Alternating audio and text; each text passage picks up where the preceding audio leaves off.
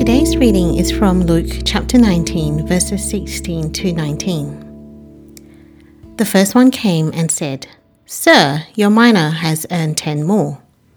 Well done, my good servant, his master replied. Because you have been trustworthy in a very small matter, take charge of ten cities. The second one came and said, Sir, your mina has earned five more. His master answered, You take charge of five cities. Having entrusted his servants with some money, the king, having received his title, now returns home and calls them to account. The report the first two have put what was entrusted to them to work, whilst the third servant hid the money and did nothing with it at all. The result?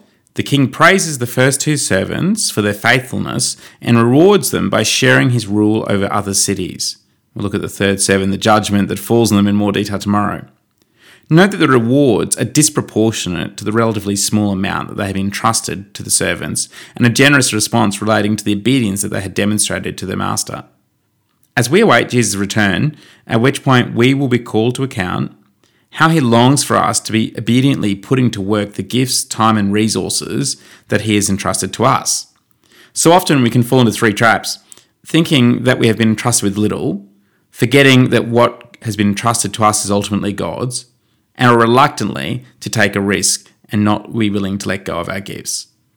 It's notable that even though the first two servants yielded phenomenal gains, they both attribute the master's gifts as the cause for the growth. It's such a great demonstration of humility.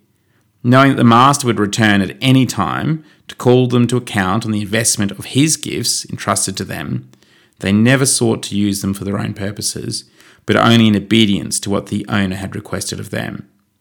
With the same clarity of vision that all that we have has been entrusted to us by the returning King, so we should be motivated to direct our whole lives for the purpose of the King and his kingdom.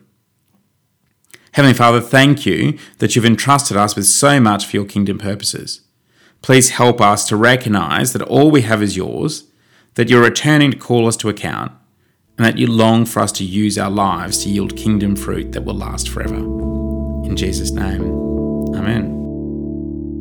If you have any questions or would like to find out more about our church, visit stbarts.com.au